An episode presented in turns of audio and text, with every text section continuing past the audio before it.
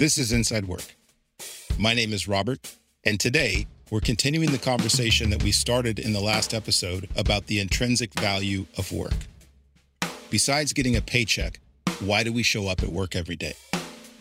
Now, if you haven't listened to that first episode, I'd recommend going back and starting there because today is a natural extension of that. But if you want to start here, that's cool too. The way we did it in that episode and the way we're doing it today is I went out and talked to some of my colleagues around the world about what they value at work. And then I play some clips from those conversations for you and for my two co hosts, Nick and Amy. So pull up a chair, put on your headphones, and I'll drop you into the episode right now.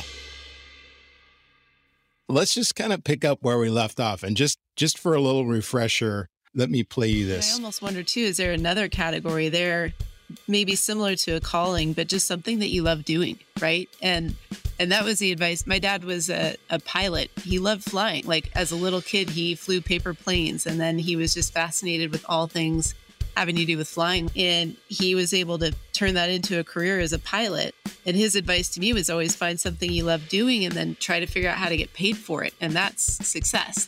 Okay. So from that thought that you were going into there, Amy, mm-hmm. I thought of somebody that we talked to and she's really fascinating. You know, she works in internationalization and localization and she just loves languages. That's her mm-hmm. thing. And mm-hmm. it's something that maybe we don't think about that much, especially us who are primarily English speakers. Mm-hmm. But you know that that work that they're doing is really important, and she talked about it in in a really insightful way. And she's just a fascinating person. You know, her mother is from French Guiana. Uh, dad is from Paris, I think, and she grew up right mm-hmm. on the border between France and Germany. So she was exposed to a lot of languages. Plus, her dad worked in um, the hospitality industry and they traveled all over the place. Mm-hmm. Then she mm-hmm. goes and gets a master's degree in Japanese language and history. Wow. So let me let me cue something up. I'm passionate about languages, which is a good thing because I'm surrounded by those 22 languages we're working with in the internationalization team. And also, I'm surrounded by a fantastic multicultural team, and we all have the same passion. So it really makes work easy. My father used to give me books from around the world. And I remember I was eight years old, I think, when I said, that's my favorite book in the world. That, that was actually a Musashi from uh, a Japanese author. And I was, I just remember saying, I need to read that book in the original language. And that is the only thing that will make me happy for the rest of my life. So I was eight years old. So I think you see how that goes. But that's when I decided I needed to learn Japanese, for example. And there I went in university some, I think, 10 years ago now. Our work is contribute to enrich the day-to-day work experience with our ServiceNow products for all people around the world that don't speak English. And I think we are all part of the history of our languages because, uh, as you might know, languages are a living thing. And so, for example, when ServiceNow decided to work towards a more inclusive terminology policy that was a few months back, uh, and replaced all occurrences of blacklists and such words. It was just amazing to work with other languages and try to find the best equivalents that would make sense in each different culture. And I think it's just very amazing to be able to influence the way people will talk about certain things, and even more when those are things that matters. That's so cool. I, I worked on that project with that team, and it it is so neat to think about how language is a changing living, breathing, um, and also culturally representative tool that we all use, right? And I love that first and foremost, she's passionate about languages and landed in this job where she gets to use that passion in an interesting way and then continue to, to research and grow and learn about how languages change, how they evolve, and then the translation to other countries and the internationalization of our product is is really interesting and one of the things I've always found so important about it is it takes a human. Um, you know, we have a lot of, there's obviously Google Translate, there's a lot of AI based tools that can help you translate a conversation, but it's never enough. You need to have a human to understand the nuances, the cultural relevancy, um, how something actually works in a different culture. um, which is so fascinating and goes beyond language. But but hearing her passion about that, it does it really reminds me too of like if you can find that thing you're passionate about and work in that space, it can be so gratifying. It, it also reminds me a little bit of the um, there's some debate about whether or not it was actually Mandela's quote. I know he said something like it, but whether or not it was the exact words. If you speak to a person in a language they understand, it goes to their mind. If you speak to them in their language, it goes to their heart. Mm-hmm. Um, such a great, such a great quote. I wish, I wish I was capable of uttering off things like this that people say, "Whoa, that was so eloquent." Mm-hmm. But but it, in tech is like we are like a criminal offender of throwing out a bunch of language that ironically doesn't mean anything to anybody in any language Mhm. um so I, I i hear it in her voice the the the satisfaction that comes with being able to translate some of that and ultimately to look for ways to to connect with people in a more emotional uh, in a more emotional way Mm-hmm. Mm-hmm. Yeah, we we work a lot on voice and tone, um, how you bring that right sense of personality and warmth and humanity through in a digital product is incredibly important. So people feel that it's not cold, that it's not clinical, that they can feel supported in that experience. And and language is one of the primary ways we can do that. Uh, and it, it's interesting. We just brought in a new head of our our product content practice, which is how we document and explain all of our products and uh, we use that in a lot of our help center materials and things like that. And his introduction to the team was words matter. And that was it.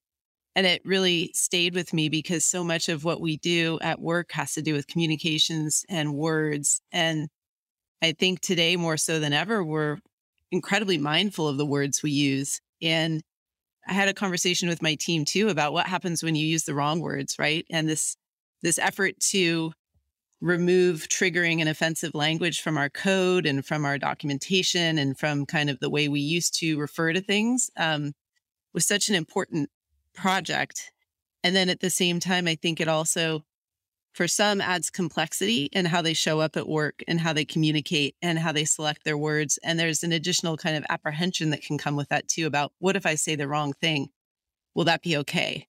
Or will it be something I can never recover from? That's a big point, actually. I think that um, language can be both an asset or a liability. Uh, word choice can be an asset or a liability. And I think a lot of times eh, this search for perfection is is sets up this false standard and it runs the risk of alienating people because oh you know the perfect way to engage on a topic at work is to do it this way. And anybody who doesn't engage on it this way is wrong. And as a result, we need to shine a, a, a giant spotlight on them being wrong. Mhm. And, you know, then you don't actually get the richness of the discussion that goes, that should go with talking about how people try to communicate, you know, certain topics in different ways. Like it's Mhm. a, it's a journey for everybody. There's so many people that I would love to highlight, and I I just I'm actually emotionally attached to all these stories, and I probably can't use them all or tell them all. But you know, one wrong in in Singapore is somebody that I just found incredibly inspirational. Somebody who's early in their career, but has a very well formed uh, sense of purpose and drive that I think informs everything that she does. It's something that I I personally connected with and I thought I can learn a lot from this. And so I do want to play you her story. So first I I love I love this that she said about purpose and I think um, you can reflect on that and then I'm going to take you back and share some of her family story and her background with you that I think they all connect. Okay, so so maybe if I could turn back time. So before I joined ServiceNow, I was actually part of the government, um, Singapore government. So I was I was one of the policy officers like in one of the ministries. So I really put myself out there to, you know, as a way to see how I can change the world. I was really idealistic, right? I mean, I, I still am. So I believe that you know, or whatever work that we do, it can really have an impact on people and I think that's another driving factor that maybe I'd like to highlight as well. Because, you know, I think work is really not just about work and getting your pay out of it, but it's really about how much value you can help to contribute back, right? I mean, be it to the society or be it to your customers or your customers' customers, that's one way that, you know, um, I'll be really happy about because at least I know that my work has got some meaning and that, you know, I'm helping some people in, in one way or another. I'm just going to pause there. You know, I don't know that we're really trying to instruct in, hey, how to find purpose in your work or, you know, how to be happy at work, but rather to just reflect. And I'm just reflecting on that idea of mission and purpose. And she has a, a strong sense of mission and purpose. And with Alexandra talking about her work in languages and what that means and what that does in the world, there's a sense of mission and purpose. I, I guess everybody can't always be driven by this this great clarity in terms of their mission and purpose, but how much how much better is work or how much more meaningful is work when we can like find a way to connect to that yeah, absolutely. It, it not everyone has it. Uh, and I think it's a difficult thing when you don't have it. And we talked about feeling drawn to something and that passion that can come with it. I have one of my best friends, her entire career has felt like, I don't know what I want to do. I don't know what my calling is. I know I like travel.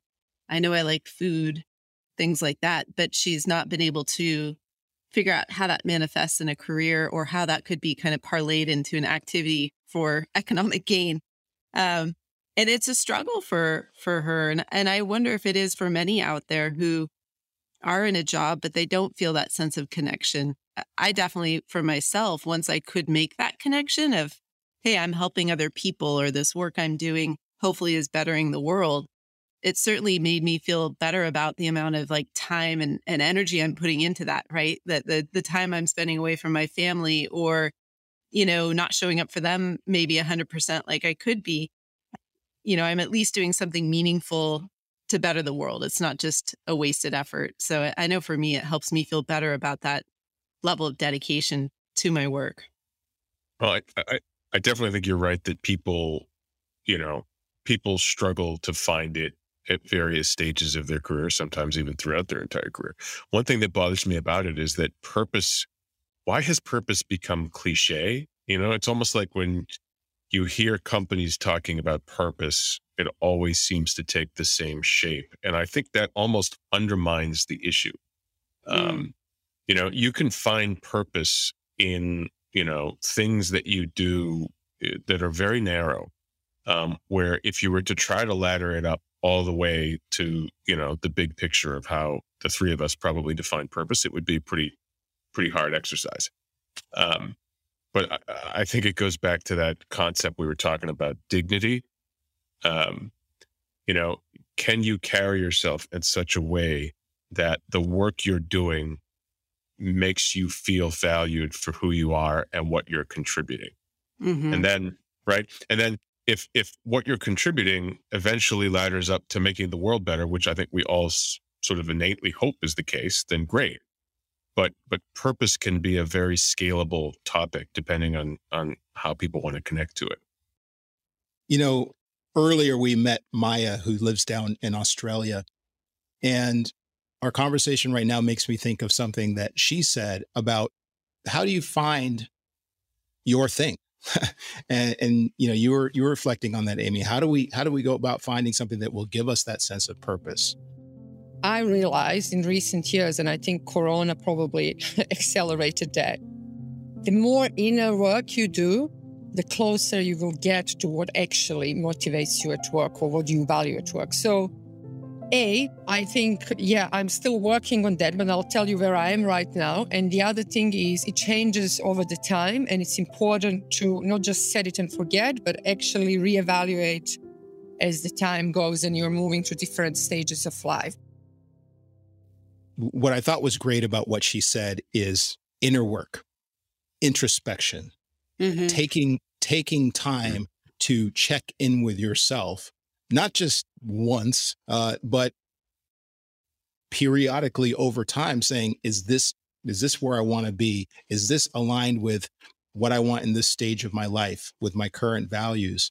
Um, mm-hmm. Um, you know, looming in the back of my mind is that term, the great resignation that we've all mm-hmm. become familiar with, right? this is just for fun, but um, hey, everybody, this is Robert. And what I'm telling Nick and Amy here is to pull up a chart that's related to the great resignation. And uh, you can do the same thing. Just go out to your search engine of choice, type in two words job quits, Q U I T S, and it will usually be the second result for the St. Louis Fed. Yeah, I found it. Do you see the, the crazy, you know, 2020 part of that chart? Uh, wow.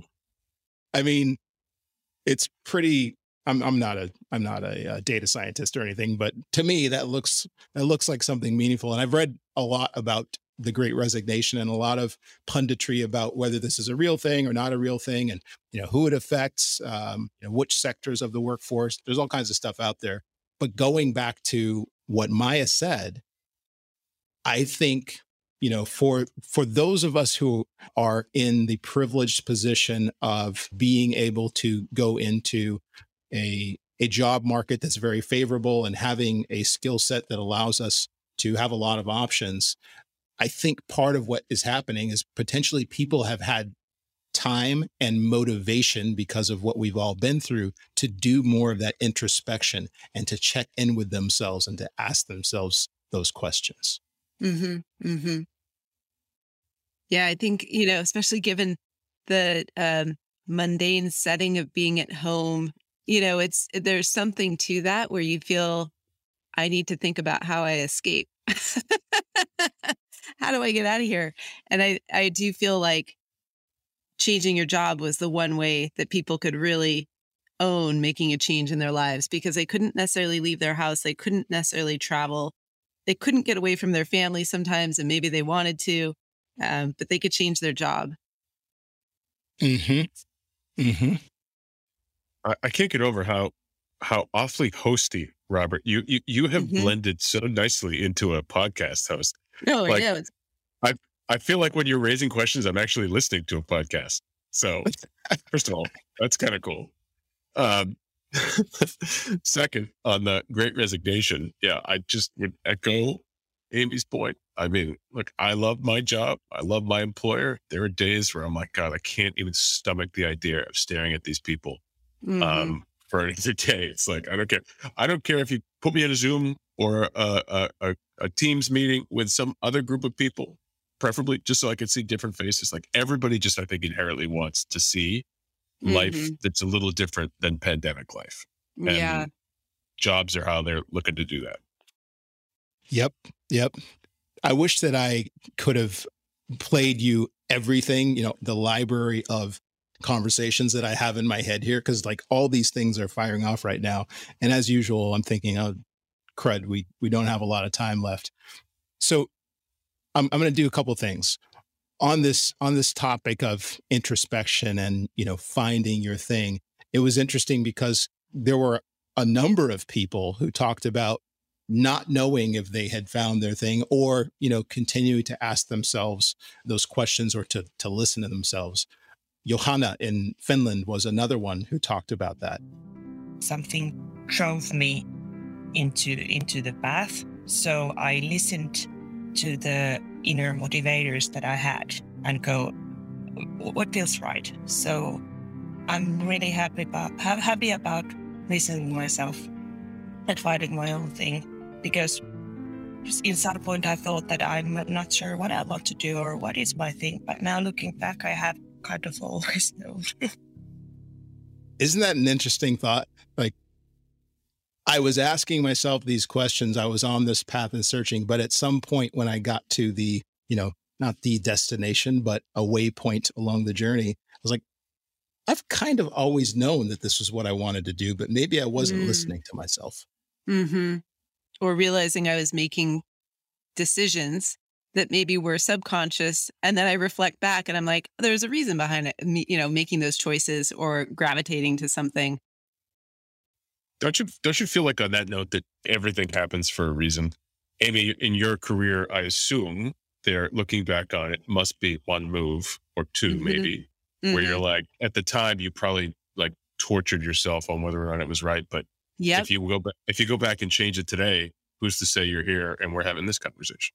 That's exactly right. Yeah, when I uh, I have that thought all the time, and Uh, it's like that. You remember that movie Sliding Doors? I think it was came out years ago, and I think it was Gwyneth Paltrow, and it was basically like her life forks in two different directions. You know, there's a moment in time where she makes a decision, and you see the movie progresses where, where she has these parallel lives. And I always look back and I think, well, what if I had chosen the other thing at that juncture? Where would I be now?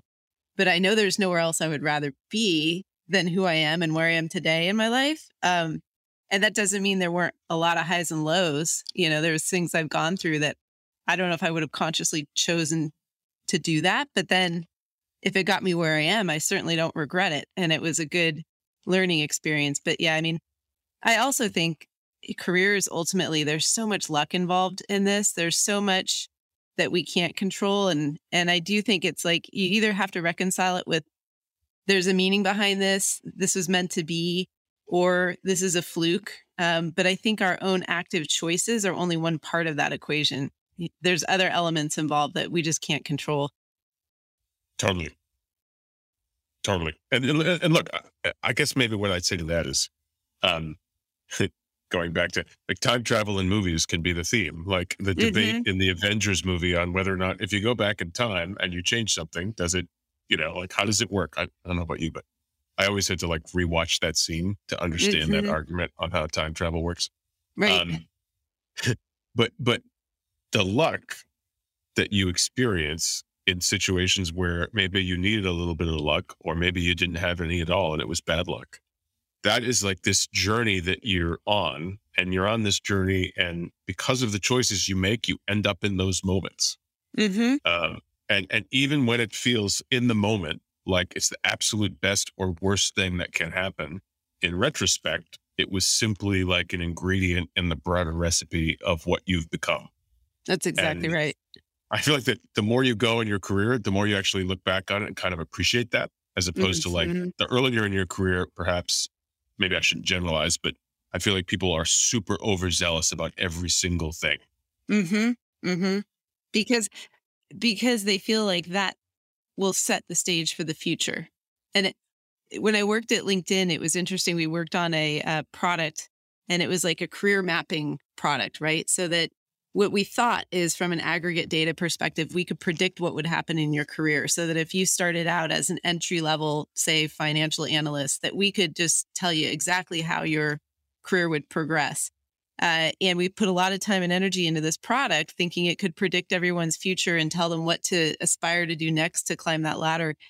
And the data wasn't there, like it didn't exist. And it was because everyone takes these circuitous, find your own adventure um, kind of path through their career that is totally unique, right?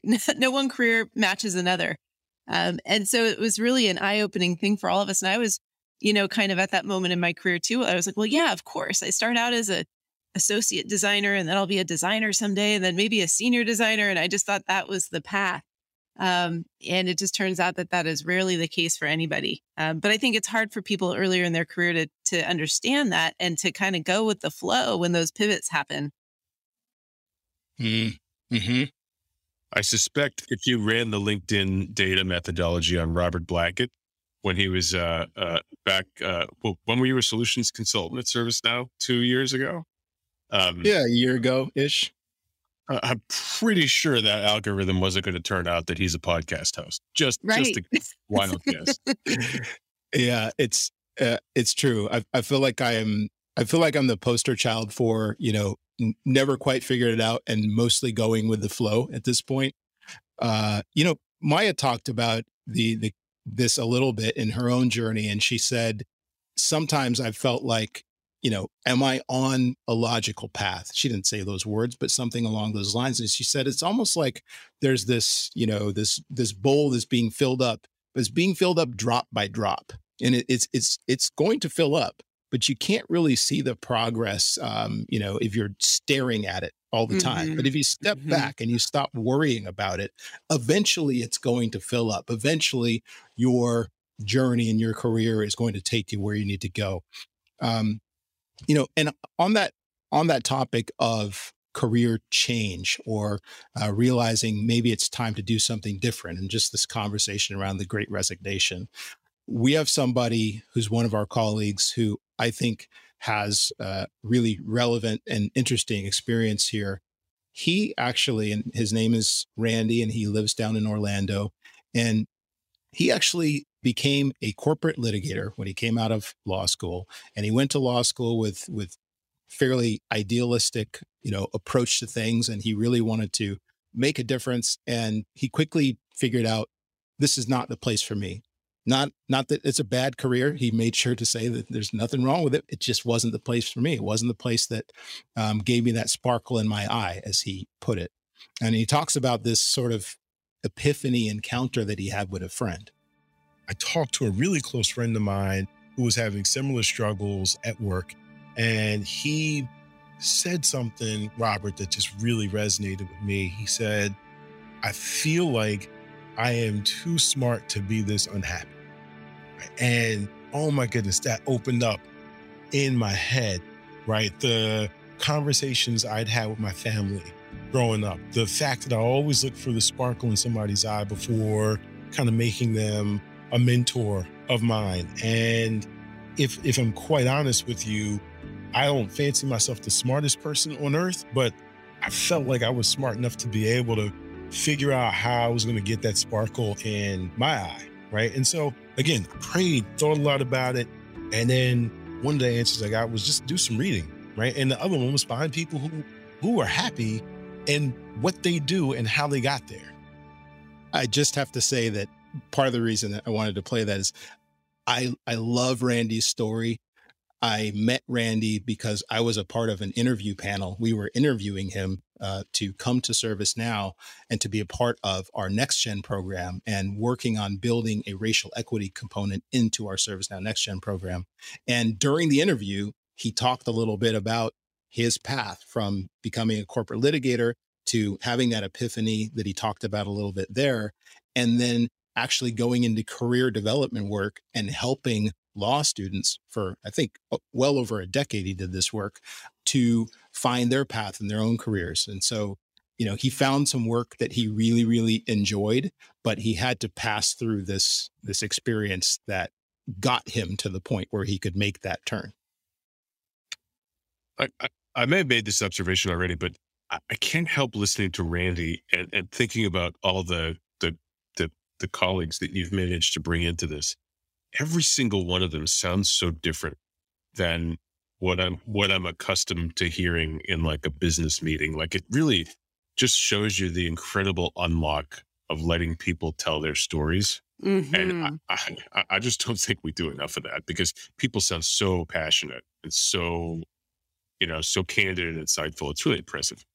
I, I couldn't agree more. I, I did this unconscious bias uh, training with my team recently, and and I think one of the exercises, this may actually have been at our leadership summit uh, training that we did, but it was about, you know, what are the stories that people assume about you versus your own story? And given eh, anyone a chance to talk about themselves and explain, well, here's who I really am, not who you probably perceive me to be or what people assume about me, um, is so powerful. It's so powerful. And everyone loves telling their story too. So it's such a great way to connect with people. Too smart to too smart to be unhappy will stick with me. That was oh, uh, yeah, such a powerful statement. Or I'm I'm too valuable, right? Like my life yep. matters too much, and and I've been at that point, you know. And I, I won't go into the the specifics about where I was in that moment in my career, but um, there was a moment where I just said, you know what, life is too short to be treated this way, uh, and I'm miserable. Like the, the sparkle had left my eye. I had not experienced that before in my career. I'd been so lucky um, to always have felt appreciated and valued and that I was contributing in a meaningful way. And then suddenly when, when that went away and I felt just not valued even as a human, it was just like, oh, like this is, this is just not worth it. Like I, I, I need to be me. I need to be happy. Um, and it's time to move on. And, you know, and, and even my husband's experienced that once in his career too. And it was just like, it's not worth it. Like don't put yourself through this anymore. And I know not everyone has that opportunity, right? It's not always possible to simply quit your job. but um man, is it the it's the worst feeling, you know, when when that sparkle leaves your eye and you're dragging yourself to your job and you're you're truly unhappy. That's that's not a good place to be. But I will say, I agree with you. It, you know, not everybody can just decide to quit, but there is something inherently liberating about reaching the conclusion that it is time for a change. Mm-hmm. Um, and I think that Robert goes back to, you know, you, you looking at that data on great resignation. I think for a lot of people, this just feels like a moment where the, the very act of deciding that they want to make a change makes them feel better. Absolutely. And I'm not sure any of us can do anything about that. You know, it's just human nature at this moment in time. Yep. Yep. Well, um, just thinking about the time that we have left and you know, I, I, would love I didn't I didn't finish sharing Wanrong story with you.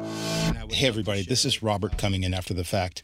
I didn't get to play the rest of Wanrong story for Nick and Amy because we ran out of time. But I'm gonna play it for you in a minute here. And if you remember, Earlier in the episode, Wanrong was talking about how she found purpose at work.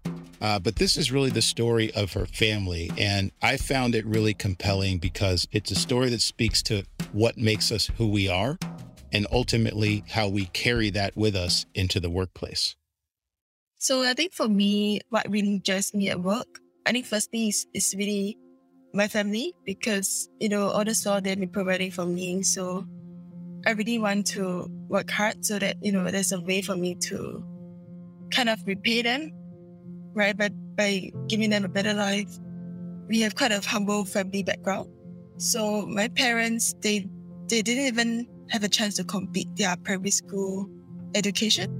So, you know, their, their family are really, really poor. And it was really before time when, you know, when Singapore was independent. So I think they spend a lot of times in their years living in villages and uh, trying to get a living by selling fruits, you know, all this kind of stuff when they were younger. And then when they had my sister and I, eventually my mom became like a housewife. She was really spending her time taking care of my sister and I. And eventually she she fell sick. So it was really a tough time because I think back then I was only like 10 years old when she was diagnosed with cancer.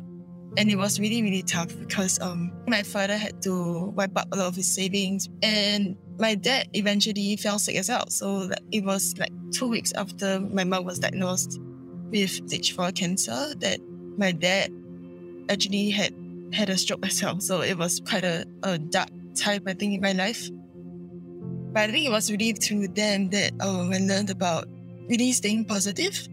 I mean, you never know you never know when would be kind of your last day of life. So I think it's really important to, you know, just uh just be happy every day and just live a life to the fullest. I think that's that's really what I want to strive in my life also. Um so after my mom passed passed on, um, my dad actually took on the role as like both my my mom and dad. so it's, it's really very tough for him as well. But you know, he he made it and he really showed us that you know what, what does it mean to, um, to love us and you know just to provide the best for us. So i think i mean although although like you know i've been through a lot especially when i was younger i think all this really helped us to kind of build resilience. You know life is really not just about not just about work but of course work is uh, plays a big role in my life for me, that really puts things into perspective.